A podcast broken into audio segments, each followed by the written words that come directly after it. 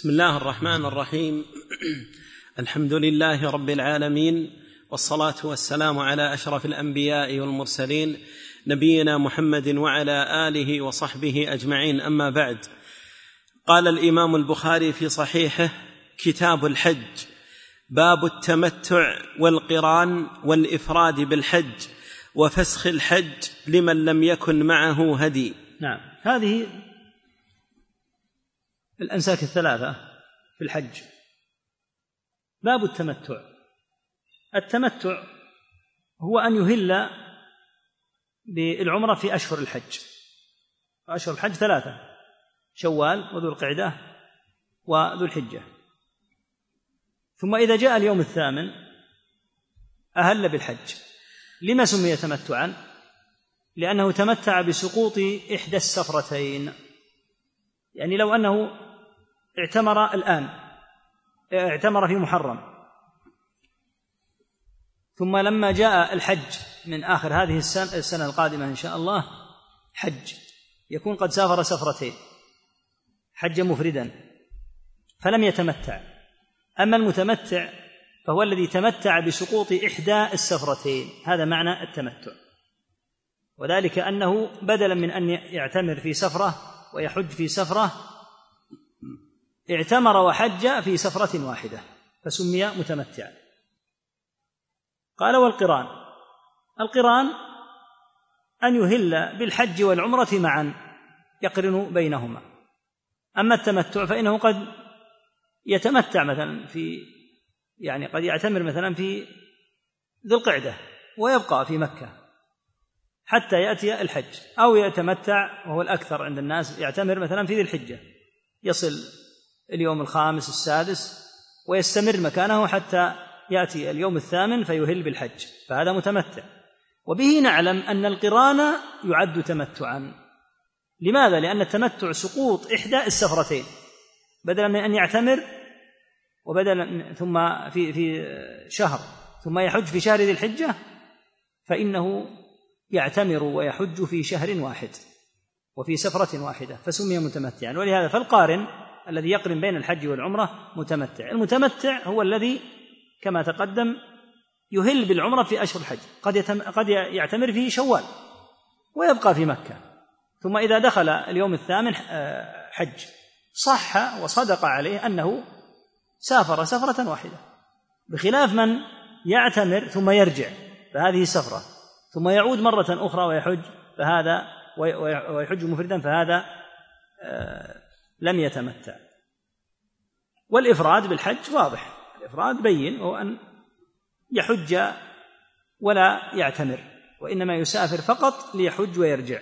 فهذا هو معنى الإفراد. أما الفسخ فمعناه الإحرام بالحج. ثم يتحلل من الحج بعمرة. واقع الأمر ما هو؟ أنه تمتع أيضا. هو أحرم بالحج. ثم فسخ الحج وجعلها عمرة. وبعد ذلك إذا جاء الحج إذا جاء اليوم الثامن حج. فهو في واقع الأمر قد تمتع أي أنه استفاد وانتفع بأن لم يسافر إلا سفرة واحدة. نعم. حدثنا عثمان قال حدثنا جرير عن منصور عن إبراهيم عن الأسود عن عائشة رضي الله تعالى عنها قالت خرجنا مع النبي صلى الله عليه وسلم ولا نرى إلا إلا أنه الحج. فلما قدمنا تطوفنا بالبيت فأمر النبي صلى الله عليه وسلم من لم يكن ساق الهدي أن أن يحل. فحل من لم يكن ساق الهدي ونساؤه لم يسقن فأحللنا. قالت عائشة رضي الله تعالى عنها فحضت فلم أطف بالبيت فلما كانت ليلة الحصبة قالت يا رسول الله قالت أو قلت يا رسول نعم قالت يسمى التفات. هذا في اللغة مثل قول عز وجل هو الذي يسيركم في البر والبحر حتى إذا كنتم في الفلك وجرينا بريح بهم. ما قال بكم هذا يسمى في اللغة التفات ومفيد للطالب الحقيقة ان يعني لأنه يفيد في معرفة النصوص. عدد من النصوص قد يظن أنها تغير يعني لماذا لم تكن على وتيرة هذا يسمى في اللغة التفات التفات من المخاطب إلى الغيبة فقولها قالت إما أن إما أن يكون من الراوي وإما أن تكون هي قالته. قالت أي أنا قلت فيسمى التفاتا من من التكلم إلى الغائب. نعم. أحسن الله إليك قالت يا رسول الله يرجع الناس بعمرة وحجة وأرجع أنا بحجة. قال وما طفت قال وما طفت ليالي وما, قد وما طفت. وما قال وما طفت ليالي قدمنا مكة. قلت لا. قال فاذهبي مع أخيك إلى التنعيم فأهلي بعمرة ثم موعدك موعدك كذا وكذا. قالت صفية ما أراني إلا حابستهم. حابستهم. حابستهم. قال عقرا حلقا أو ما طفت يوم النحر. قالت قلت بلى. قال لا بأس. انفري انفري. قالت عائشة رضي الله عنها فلقيني النبي صلى الله عليه وسلم وهو مصعد من مكة. وأنا منهبطة عليها أو أنا مصعدة وهو منهبط منها. الصحابة رضي الله تعالى عنهم وأرضاهم في تلك الحجة كانوا على نوعين اثنين في الجملة. النوع الأول من ساق الهدي. وسوق الهدي يلزم سائق الهدي أن يبقى على إحرامه إلى أن ينحر يوم العيد فيبقى على إحرامه. النوع الثاني من لم يسق الهدي. هؤلاء الذين لم يسوقوا الهدي كما قالت عائشة خرجنا مع النبي صلى الله عليه وسلم ولا نرى إلا أنه الحج. فلما قدموا مكة أمر النبي صلى الله عليه وسلم من لم يكن ساق الهدي أن يحل. يحل من إيش؟ من إحرامه لأن هؤلاء قدموا يريدون الحج فيمكثون وصلوا في اليوم الرابع.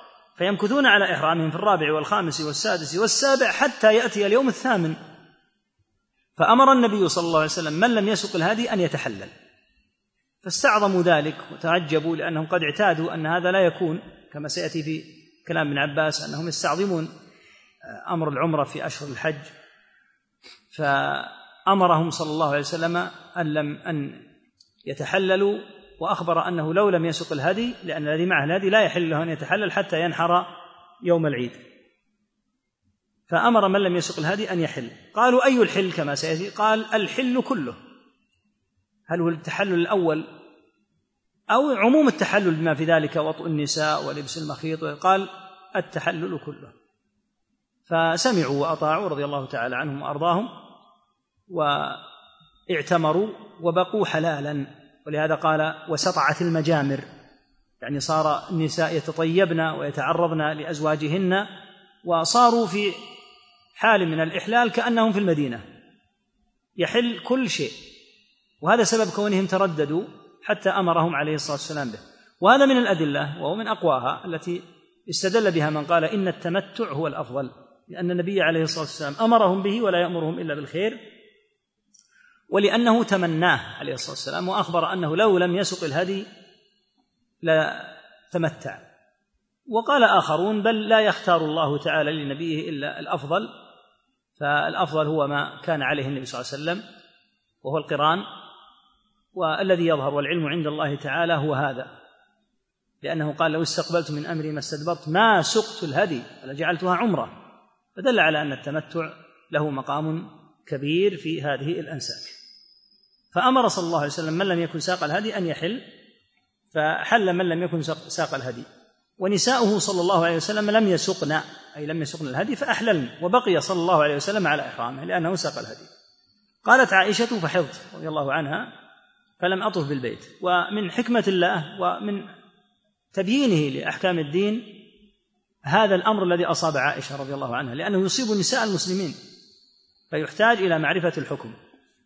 فإذا وصلت المرأة وهي حائض إلى الميقات فالحيض لا يمنعها من الإحرام. يعني الحيض الإحرام ليس كالصلاة يقال لا يجوز أن تصلي أصلا لا. الإحرام لا يمنع لا تمنع الحائض من عقده. فتعقد الإحرام ومعلوم أن كثيرا من النساء في السابق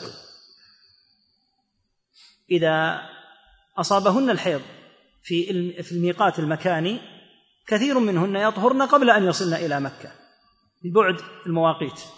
المرأة التي تحرم من ذي الحليفة الغالب أنها تطهر في تسعة أيام حتى تصل إلى مكة.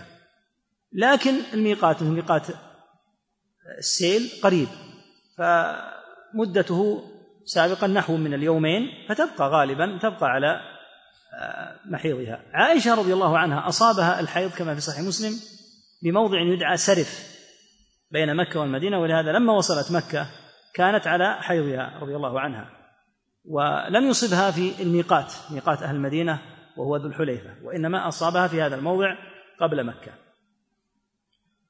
فبقيت رضي الله تعالى عنها. النبي صلى الله عليه وسلم وجهها كما سيأتي وجهها إلى أن تطوفها بالبيت وسعيها بين الصفا والمروة يجزئها عن الحج والعمرة معا لأن أعمال الحج داخلة في أعمال العمرة.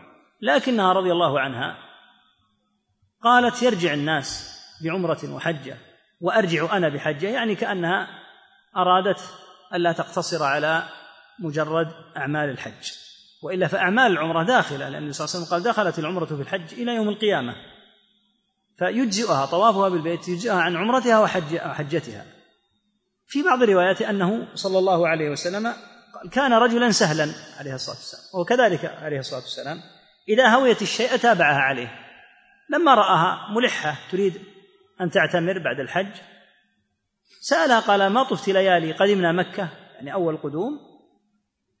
قالت لا. قال فاذهبي مع أخيك وهو عبد الرحمن رحمه رضي الله عنه إلى التنعيم فأهلي بعمرة. فخرجت إلى التنعيم حتى تعقد العمرة. من هناك ثم موعدك كذا وكذا.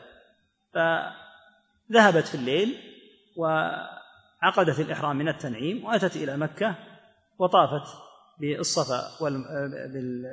طافت أولا بالكعبة ثم سعت بين الصفا والمروة. أتت النبي صلى الله عليه وسلم وعدها. وعدها عليه الصلاة والسلام ففي أثناء صعوده كانت قد هبطت أو في أثناء هبوطه كان يعني في أثناء ذهابه هذا المقصود أنه صلى الله عليه وسلم مكث ينتظرها. فلما وصلت آذن بالرحيل عليه الصلاة والسلام لأنهم فرغوا من حجهم. صفية رضي الله عنها قالت ما أراني إلا حابستهم. فقال عقرأ حلقة يعني دعا أن يعقرها الله. وهذا الدعاء وأمثاله كقوله صلى الله عليه وسلم ثكلتك أمك ونحوه. يدعى به ولا يكون المقصود به الدعاء بالهلاك ونحوه. أو ما طفت يوم النحر يعني يوم النحر ما طفت طواف الإفاضة؟ قالت بلى قال لا بأس انفري. فدل على أن الحائض يخفف عنها كما قال ابن عباس يخفف عنها عن الحائض وعن النفساء في أمر طواف الوداع لأن الكلام الآن في طواف الوداع.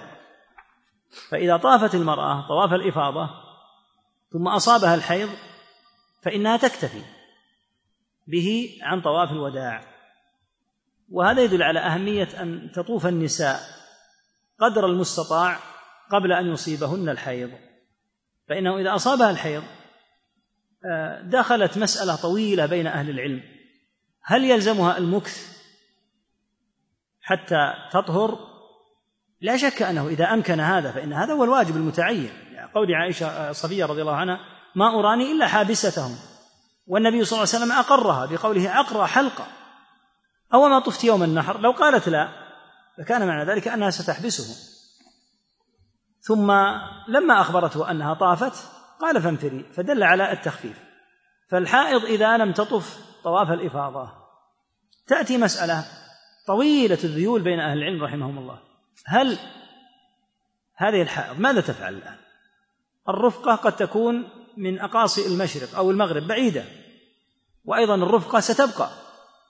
ستذهب. لن, لن تنتظر.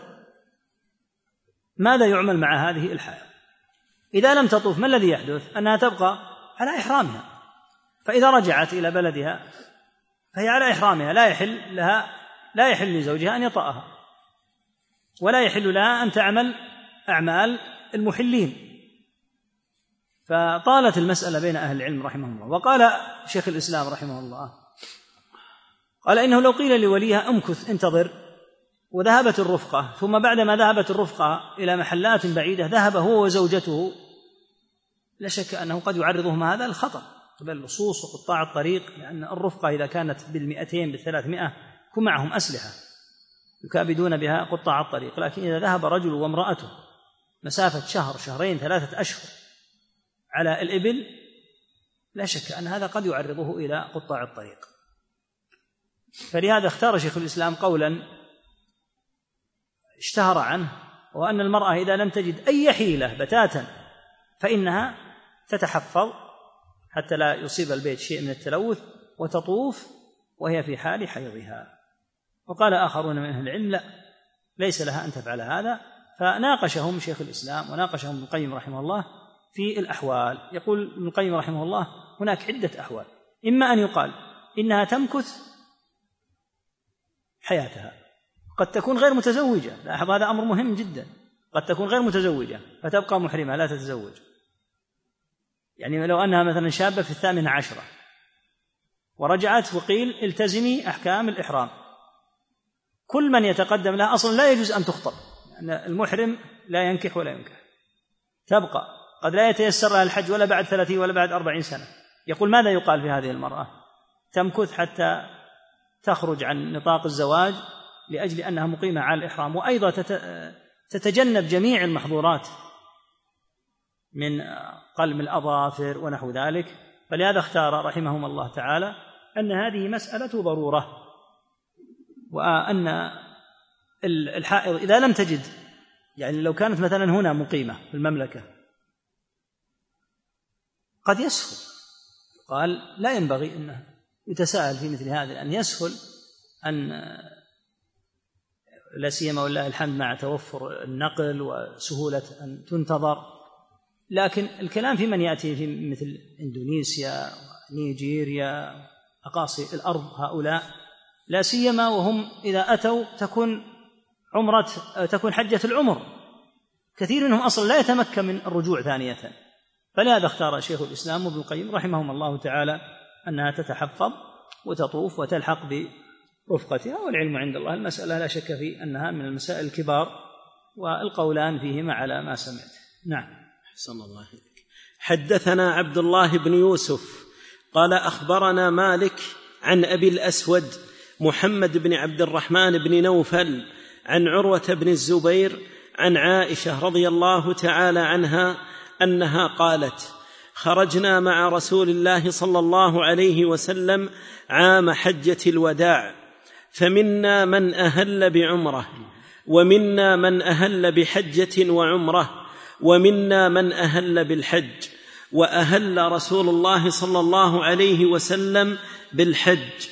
فأما من أهل بالحج أو جمع الحج والعمرة لم يحلوا حتى كان يوم النحر.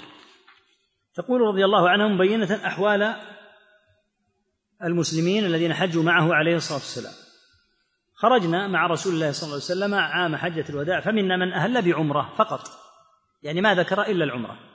ومعنى ذلك أنه إذا جاء يوم الثامن أهل بالحج وهذا هو التمتع. ومنا من أهل بحجة وعمرة يعني قرنهما. الفرق بين التمتع مثل ما قلنا والقران المتمتع يهل بالعمرة فإذا فرغ من العمرة وجاء اليوم الثامن أهل بالحج. القارن هو الذي يقرن بينهما معا فيهل بالحج والعمرة معا. قالت ومنا من أهل بالحج أي مفردا؟ وأهل رسول الله صلى الله عليه وسلم بالحج. اختلف. بما أهل رسول الله صلى الله عليه وسلم؟ والروايات في هذا كثيرة والخلاف فيه طويل. شيخنا الشيخ عبد العزيز رحمه الله يقول معقبا على كلامها رضي الله عنها وأهل رسول الله صلى الله عليه وسلم الحج. يقول من حفظ حجة على من لم يحفظ وقد سمع غيرها أنه أهل بهما معا فلعلها لم تسمع. يقول إن غيرها من الصحابة أخبروا أن النبي صلى الله عليه وسلم أهل بالحج والعمرة معا. وهذا والله أعلم هو الأظهر. أنه أهل بهما معا لعدة نصوص منها نص أخبر فيه صلى الله عليه وسلم ومن أقوى النصوص وأصرحها أنه قرن بينهما هكذا. وبعضهم قال إنه صلى الله عليه وسلم أهل بالحج أولا كما قالت عائشة. ثم لما أتى إلى وادي العقيق قيل له إنك في واد مبارك فقل عمرة في حجة فأهل بالحج والعمرة معا. فبعضهم سمع إهلاله بالحج وبعضهم سمع إهلاله بالحج والعمرة. فمن هنا قال بعضهم إنه أهل بالحج كما قالت عائشة. والذي سمع الإهلال بالحج والعمرة أخبر عما سمع عليه الصلاة والسلام. والذين قالوا إنه تمتع قال بعض الشراح إن مرادهم أن النبي صلى الله عليه وسلم أمر هؤلاء بأن يتمتعوا لأنه قد ساق الهدي فهو باق على هديه الحاصل. أن حجته عليه الصلاة والسلام كانت متضمنة لحجة وعمرة معا لأنه اعتمر عليه الصلاة والسلام أربع مرات معروفات. من ضمنها عمرته التي قرن مع حجته عليه الصلاة والسلام. عمرته التي قرن مع حجته معنى ذلك أنه صلى الله عليه وسلم اعتمر مع حجته. نعم.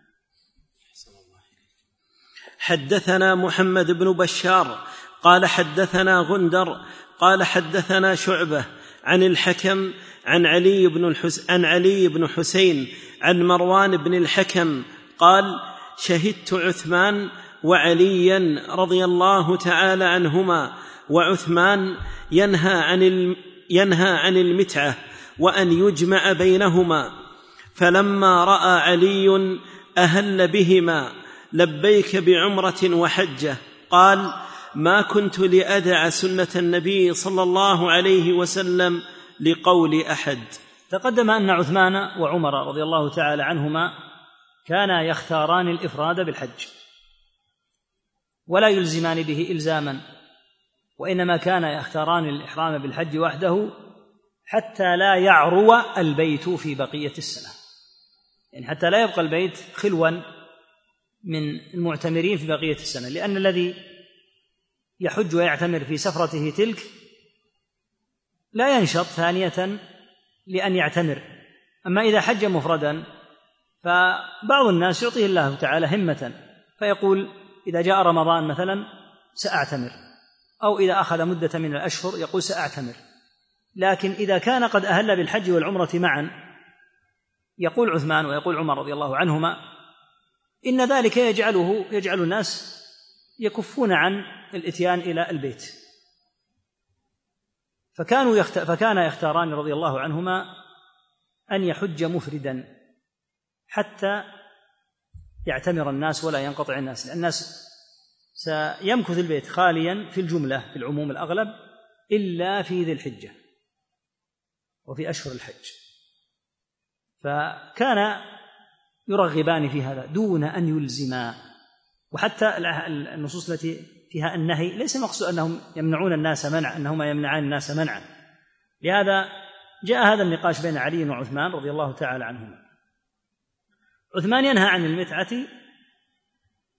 وتقدم أن المراد بالمتعة متعة الحج وليس متعة التي ظنها الروافض متعة الزواج بل متعة الحج تسمى التمتع والمتعة وهو التمتع بالعمرة إلى الحج. فعلي رضي الله عنه كما في الروايات الأخرى قال ما حملك على أن عمدت إلى أمر رأيت النبي صلى الله عليه وسلم يفعله فنهيت عنه. في بعض الروايات أنه رضي الله عنه عثمان قال دعنا منك. قال إني لا أستطيع أن أدعك. في بعض الروايات أنه قال نعم كنا خائفين. واختلف في هذه الرواية منهم من قال إنها رواية شاذة لأنه ليس هناك خوف بتاتا في حجة الوداع ومنهم من قال إن أصل الخوف كان في عمرة القضاء. في بعض الروايات أيضا أن عثمان رضي الله عنه لما قال له علي رضي الله عنهم أجمعين إنك نهيت عنه التفت إلى من حوله وقال هل نهيت احدا؟ قل أنا ما ما منعت أحد إنما هو رأي رأيته فمن شاء أخذه ومن شاء تركه. قل أنا أرى هذا الرأي وأقول للناس إن الإفراد أفضل. أما أن ألزم فما ألزمت أحدا. فعلي رضي الله عنه لما رأى الأمر هكذا أهل بالحج والعمرة معا. لبيك بعمرة وحجة. وقال ما كنت لأدع سنة رسول الله النبي صلى الله عليه وسلم لقول أحد. وهذا يدل على أن المناقشة بين ولي الأمر وبين العالم أنها لا يثرب فيها على العالم ما دامت في حدود. النقاش الشرعي ويدل على أمر مهم آخر هو أن المجتهدين لا ينكر بعضهما على بعض في مسائل تقبل الاجتهاد. فإن علي رضي الله عنه أصر وعثمان حاكم ولي أمر لكن رأى عثمان أن هذا التصرف من علي رضي الله عنه تصرف من مجتهد رجل من أهل العلم وليس بالأمر وليس بالرجل الهي رضي الله عنه فأقره على هذا ولم يقل أنت تراني كما في بعض الروايات قال تراني أنهى عنها و تعقدها يعني تجهر بها هكذا جهرا فقال ما كنت لأدعى سنة النبي صلى الله عليه وسلم لقول أحد فتركه وأقره عثمان لكن كان يختار هذا وقال كوني ولي أمر وأختار هذا للناس لمصلحة وهي أن لا يعرو البيت ولا يخلو من العمار ثم تجهر هكذا أنت فقال لن أدع السنة لقول أحد يعني لا لقولك ولا لقول غيرك فماذا فعل عثمان؟ ما فعل شيئا لأن هذه المسائل مسائل اجتهاد ليس فيها تثريب وليس فيها تعنيف وفيها دلالة على المناقشة العلمية المؤدبة. فجميع المناقشة هذه مؤدبة ليس فيها أي خروج عن آه، الأدب أو فيها شيء من التعدي أو التجاوز حاشا. إنما هي مناقشة على هذا الحد. أبدى عثمان ما عنده وأصر علي رضي الله عنه على ما عنده فلم يترتب على هذا آه، خلاف ولا شقاق. وهكذا طلبة العلم. ينبغي أن تكون المسائل العلمية سببا في المناقشة فقط لا أن تكون سببا في أن تتكدر القلوب وتفسد الأحوال بينهم كما يقع من بعضهم. العلم له أدب ومن أدبه أن تجعل مسائله في موضعها. فثمة أمور إذا خولف فيها فالمخالف مبتدع أو ضال أو كافر. فهذه الأمور لا مجال للتساهل فيها. لكن ثمة مسائل من مسائل العلم قابلة والخلاف فيها قبلنا وممن هم أعلم منا.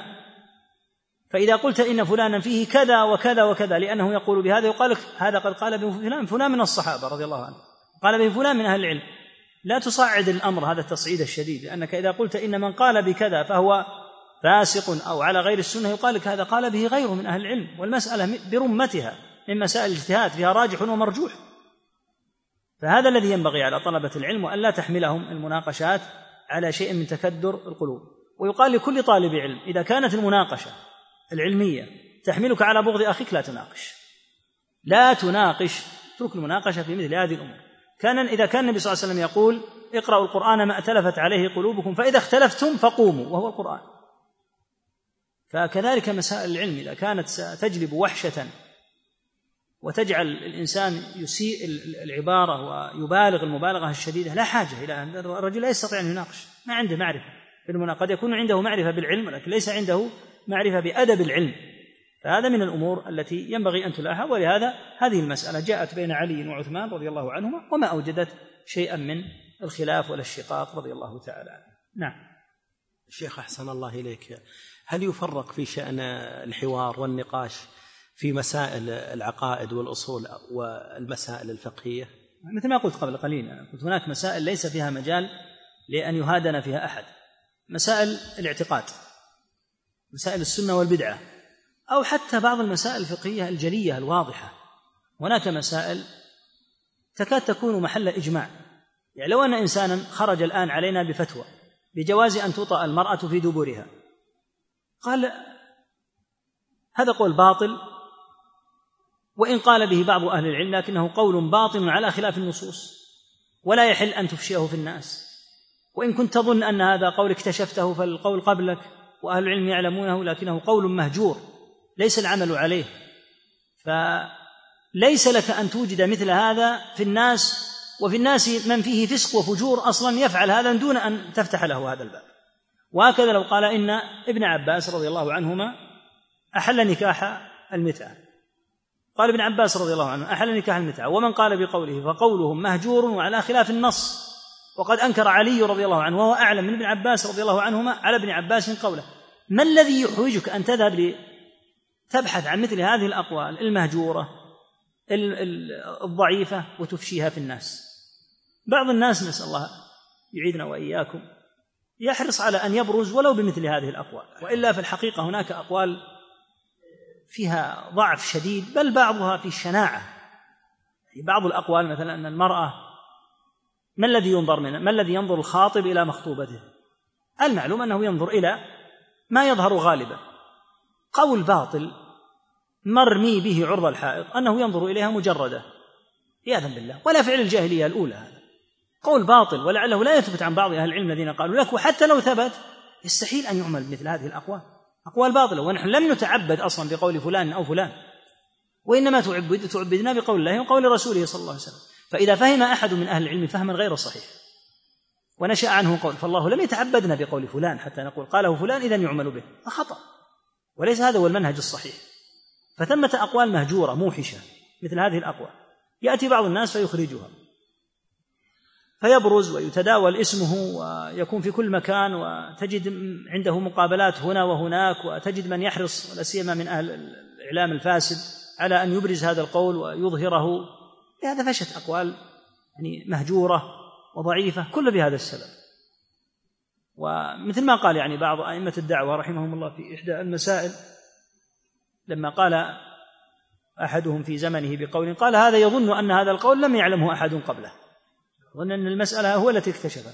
القول معلوم قبله ولكن العمل ليس على هذا القول. الحاصل أن المناقشة التي شددوا على صاحبها هي التي يكون فيها مخالفة سواء في العقيدة أو مخالفة وشذوذ في القول نفسه.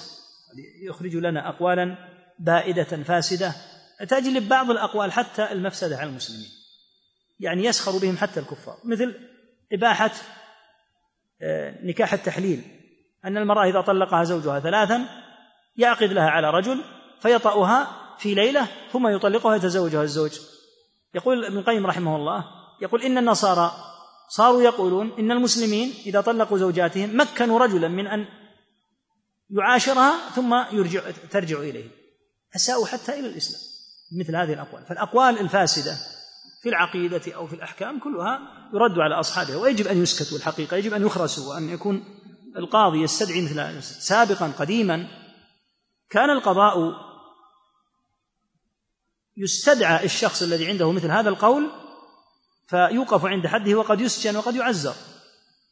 ولهذا لما قيل إن أحد مبتدعه أو انه بشر المريسي أو نحوه قيل لأحد القضاة إنه يقول إن القرعة قمار. قال القاضي لهذا الرجل من علماء السلف شاهد آخر معك وأضرب رقبته. هات شاهد ثاني بس. الله أكبر. وأنا أضرب رقبته. مع أنه قال هذا في القرعة لكن معلوم أن القرعة معلومة شرعا وتربط بها أحكام وكان النبي صلى الله عليه وسلم إذا ذهب إلى سفر أقرع بين نسائه. هذا في قول من الأقوال. قال لو شاهد شاهد آخر معك أنا أستدعيه وأضرب رقبته. فالمفترى أن هؤلاء يسكتون ولا يتركوا ينشرون مثل هذا. والإعلام الفاسد الفاجر الذي يحرص على الإثارة وعلى الأشياء التي تسبب الجلبة يحرص على هذا النوع من الناس. كبت الله هذا هذه الأصناف جميعا. نعم. أحسن الله إليك. حدثنا موسى ابن إسماعيل قال حدثنا وهيب قال حدثنا ابن طاووس عن أبيه عن ابن عباس رضي الله تعالى عنهما قال كانوا يرون أن العمرة في أشهر الحج من أفجر الفجور في الأرض ويجعلون المحرم صفرا ويقولون إذا برأ الدبر وعفى الأثر وانسلخ سفر حلت العمرة لمن اعتمر. قدم النبي صلى الله عليه وسلم وأصحابه صبيحة رابعة مهلين بالحج فأمرهم أن أن يجعلوها عمرة فتعاظم ذلك عندهم فقالوا يا رسول الله أي الحل؟ قال حل كله. اللهم صل في هذا الحديث بيان ابن عباس رضي الله عنهما لما كانوا عليه في الجاهلية. أهل الجاهلية يرون أن العمرة في أشهر الحج من أفجر الفجور. يقول ليس لك أن تعتمر لا في شوال ولا في ذي القعدة ولا في ذي الحجة وإنما تعتمر في غير أشهر الحج. وهذا كما قال الحافظ يقول من تحكماتهم الباطلة. ليس عليه ليس عليه أي مستند بل هو تحكم فارغ من أهل الجاهلية. وكانوا يقولون ويجعلون المحرم صفرا. معلوم أن المحرم من اشهر من الأشهر الحرم. فماذا يفعلون؟ يتوقفون عن القتال في ذي القعدة وفي ذي الحجة. فإذا جاء محرم قوم جاهليون يريدون القتال يريدون السطو يريدون السلب.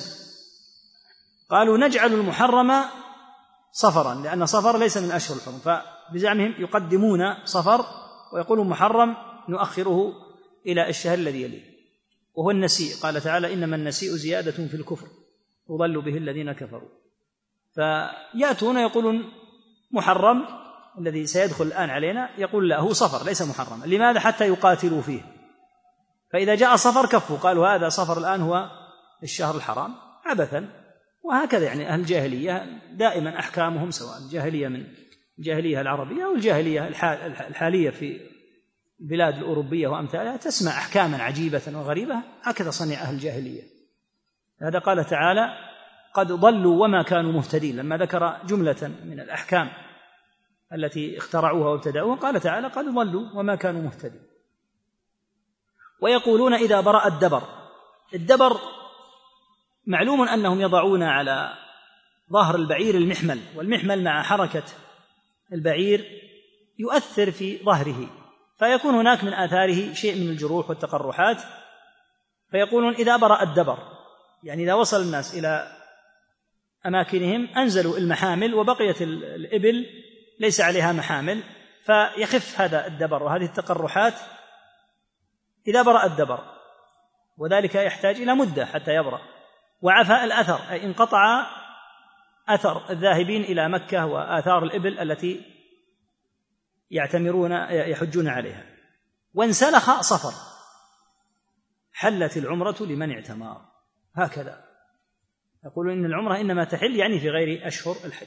النبي صلى الله عليه وسلم قدم مكة في اليوم الرابع يوم الأحد عليه الصلاة والسلام كما نبه الحافظ.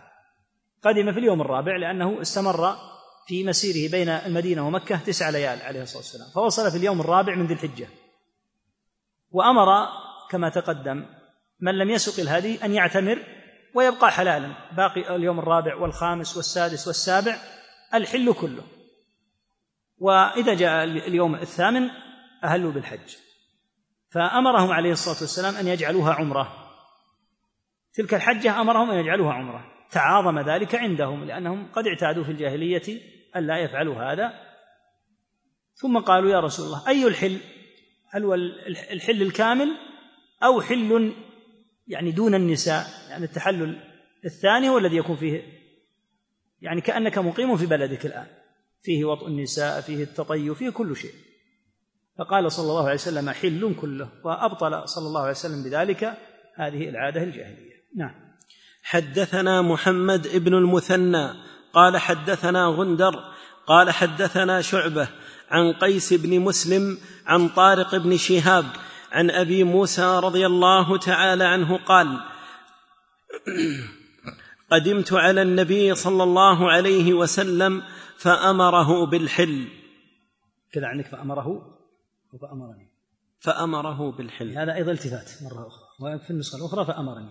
أبو موسى كما تقدم رضي الله عنه وكذلك علي اهلوا بما أهل به النبي صلى الله عليه وسلم. يعني عقدوا الإحرام مربوطا بالإهلال الذي أهل به النبي صلى الله عليه وسلم. ومعنى ذلك أنهم إذا أتوا النبي صلى الله عليه وسلم سألوه بما أهللت. علي رضي الله عنه قد ساق معه الهدي الذي كمل به هدي النبي صلى الله عليه وسلم. فإن النبي صلى الله عليه وسلم قد نحر مئة يعني قد ساق مئة من الإبل. علي رضي الله عنه قد ساق الهدي وقال أهللت بما أهل به النبي صلى الله عليه وسلم. أبو موسى أيضا قال أهللت بما أهل به النبي صلى الله عليه وسلم. لكن أبا موسى لم يسق الهدي. فلهذا أمر النبي صلى الله عليه وسلم أبا موسى بأن يحل لأنه لم يسق الهدي وبقي علي رضي الله عنه على إحرامه لأنه قد ساق الهدي. نعم.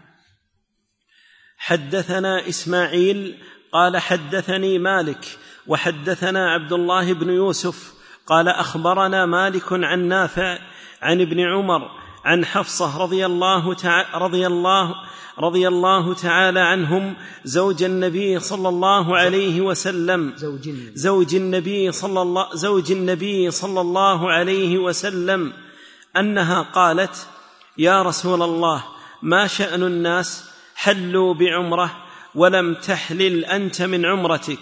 قال إني لبت رأسي وقلدت هدي فلا أحل حتى أنحر. نعم هذا هو السبب في امتناعه عليه الصلاة والسلام من عدم الإحلال. سألته أم المؤمنين حفصة رضي الله عنها الناس حلوا من عمرتهم وأنت لم تحل. فقال إني لبت رأسي. تلبيد الرأس معلوم أن المحرم ليس له أن يغطي رأسه. ففي فترة سفره على الدابة مدة طويلة ما الذي يحدث؟ يحدث أن الشعر يدخله شيء كثير من الغبار ويتعرض للوسخ. فكانوا يلبدونه. ما معنى تلبيده؟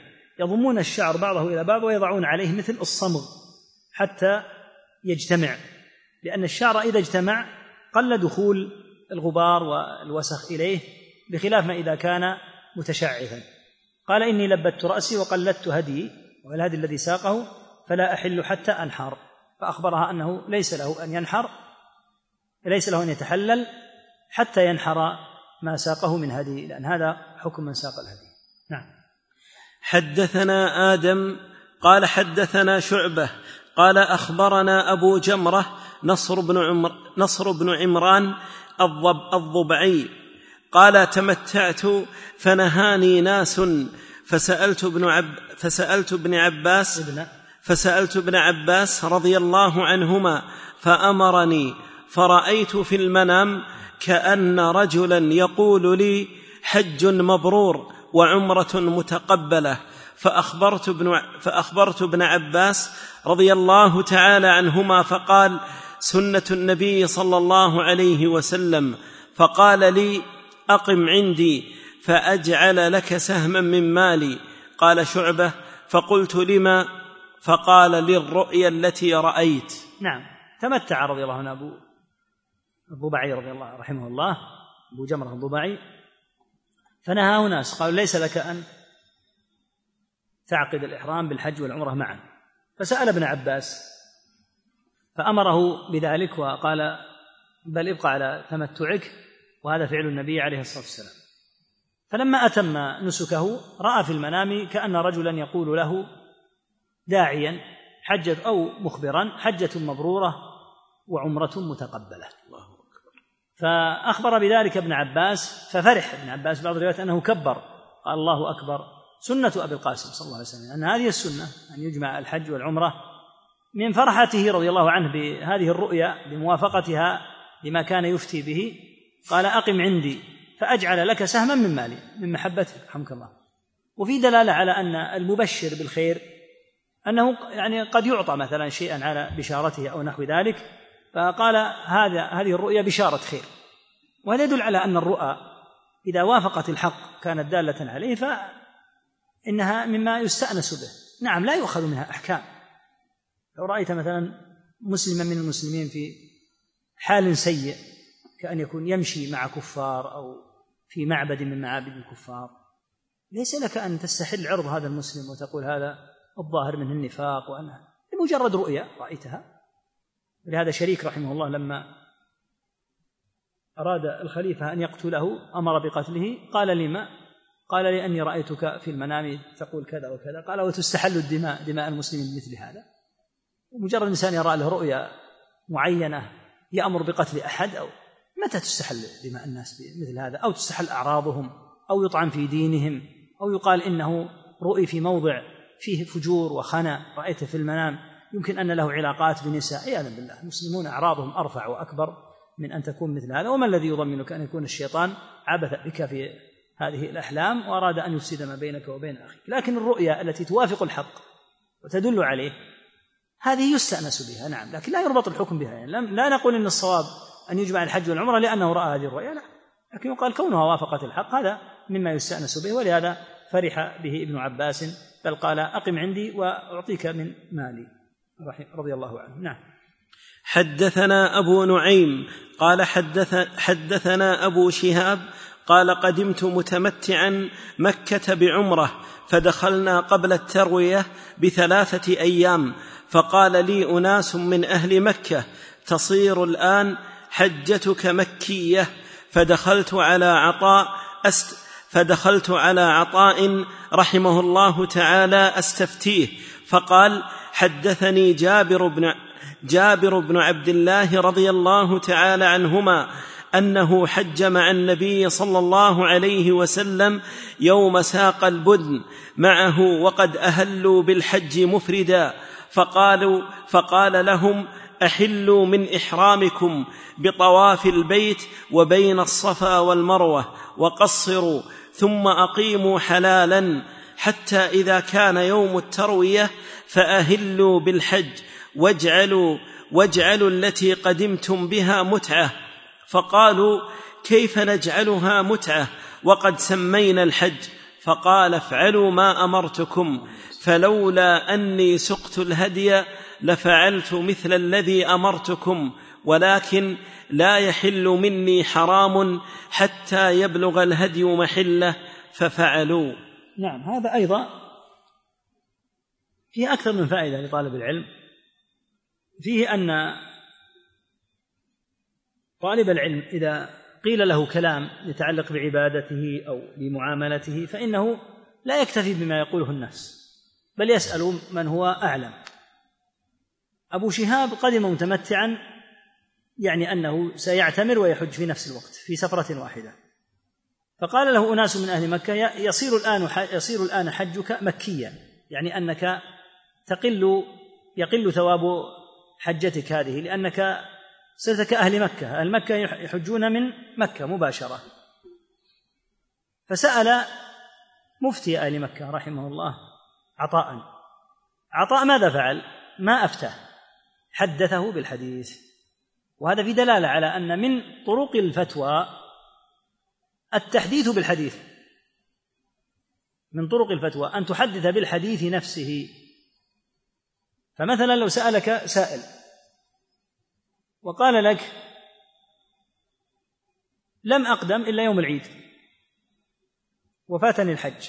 تقول له قال النبي صلى الله عليه وسلم الحج عرفة. معنى أن الحج فاتك.